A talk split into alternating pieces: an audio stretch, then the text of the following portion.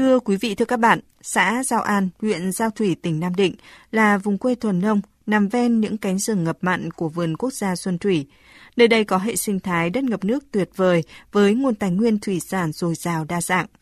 Tại vùng đất này, người dân mưu sinh bằng việc đánh bắt tôm xảo, tôm sú, cá đối, cá cháp, cá chiều hoa sẵn có trong luồng lạch bãi bồi ven biển. Nhưng cũng không ít mô hình nuôi trồng thủy sản công nghiệp đang ảnh hưởng không nhỏ đến vùng sinh thái tự nhiên nơi đây. Đau đáu với ý tưởng xây dựng một ngôi làng sinh thái ven biển để phục hồi những giá trị tự nhiên vốn có, chị Doãn Thị Thoa trong hành trình bỏ phố về quê đã xây dựng hợp tác xã Khang Tường, nơi tập hợp những thành viên cùng chung niềm đam mê sản xuất nông thủy sản sạch, thuận tự nhiên. Mời quý vị và các bạn cùng nghe một phóng sự sau đây.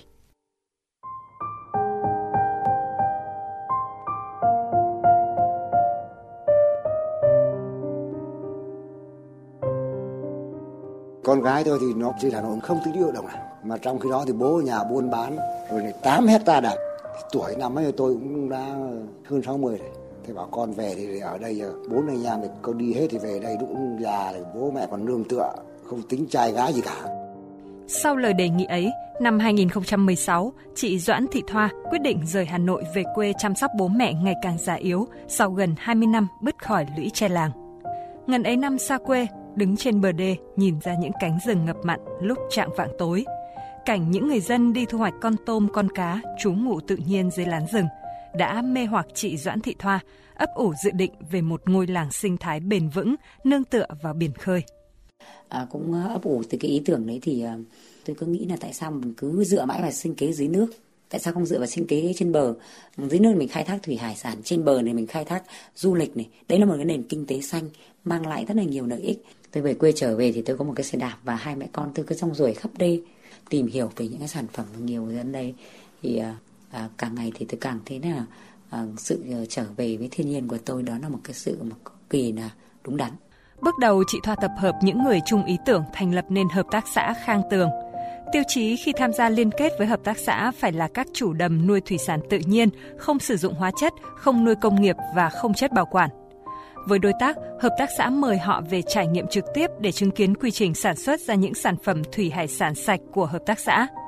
Nhờ sự tin tưởng của khách hàng, sau 4 năm thành lập, hợp tác xã Khang Tường ở xã Giao An, huyện Giao Thủy sở hữu 5 sản phẩm ô cốp, liên kết với gần 50 thành viên, đem lại doanh thu mỗi năm 8 đến 10 tỷ đồng.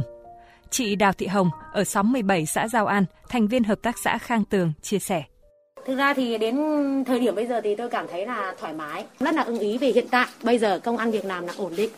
Thế xong là còn là hỗ trợ được là các bà các chị ngồi thì nhiều cũng ngồi la tận ngoài kia kìa thì cũng giải quyết cho vấn đề là trong cái mùa Covid này này. Mà cái công việc này thì là nó cũng cũng không có ảnh hưởng gì đến sức khỏe mà nó đem lại là lợi nhuận tốt cho mọi người.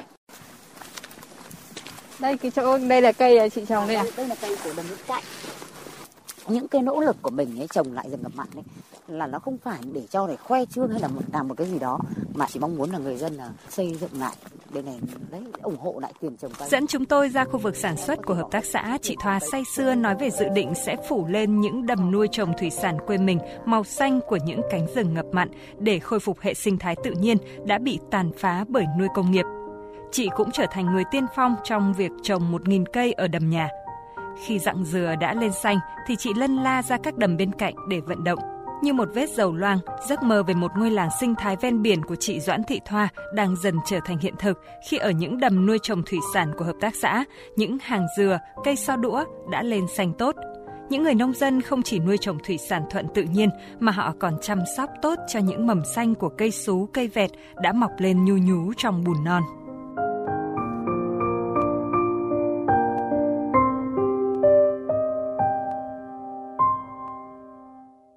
Thưa quý vị và các bạn, rừng ngập mặn là cội nguồn của mọi lợi ích của khu Ramsan, Xuân Thủy.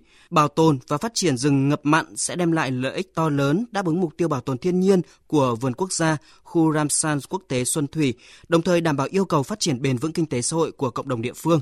Tuy nhiên, công cuộc bảo tồn và phát triển rừng ngập mặn ở khu vực vẫn còn phải trải qua những chặng đường dài, nhiều biến cố và đầy dẫy những khó khăn phức tạp. Những nỗ lực bảo tồn và phát triển tài nguyên rừng ngập mặn của Ban Quản lý Vườn Quốc gia cùng với sự trợ giúp đắc lực của các bên liên quan sẽ là động lực để thực hiện thành công mục tiêu tốt đẹp này. Trong quá trình thực thi cũng cần đặc biệt quan tâm đến các hoạt động nâng cao nhận thức để tiến tới xây dựng đạo đức môi trường và ý thức trân trọng giữ gìn tài nguyên rừng ngập mặn cho cộng đồng mới có thể đạt đến đích bảo tồn và phát triển bền vững hệ sinh thái rừng ngập mặn quý giá ở khu vực.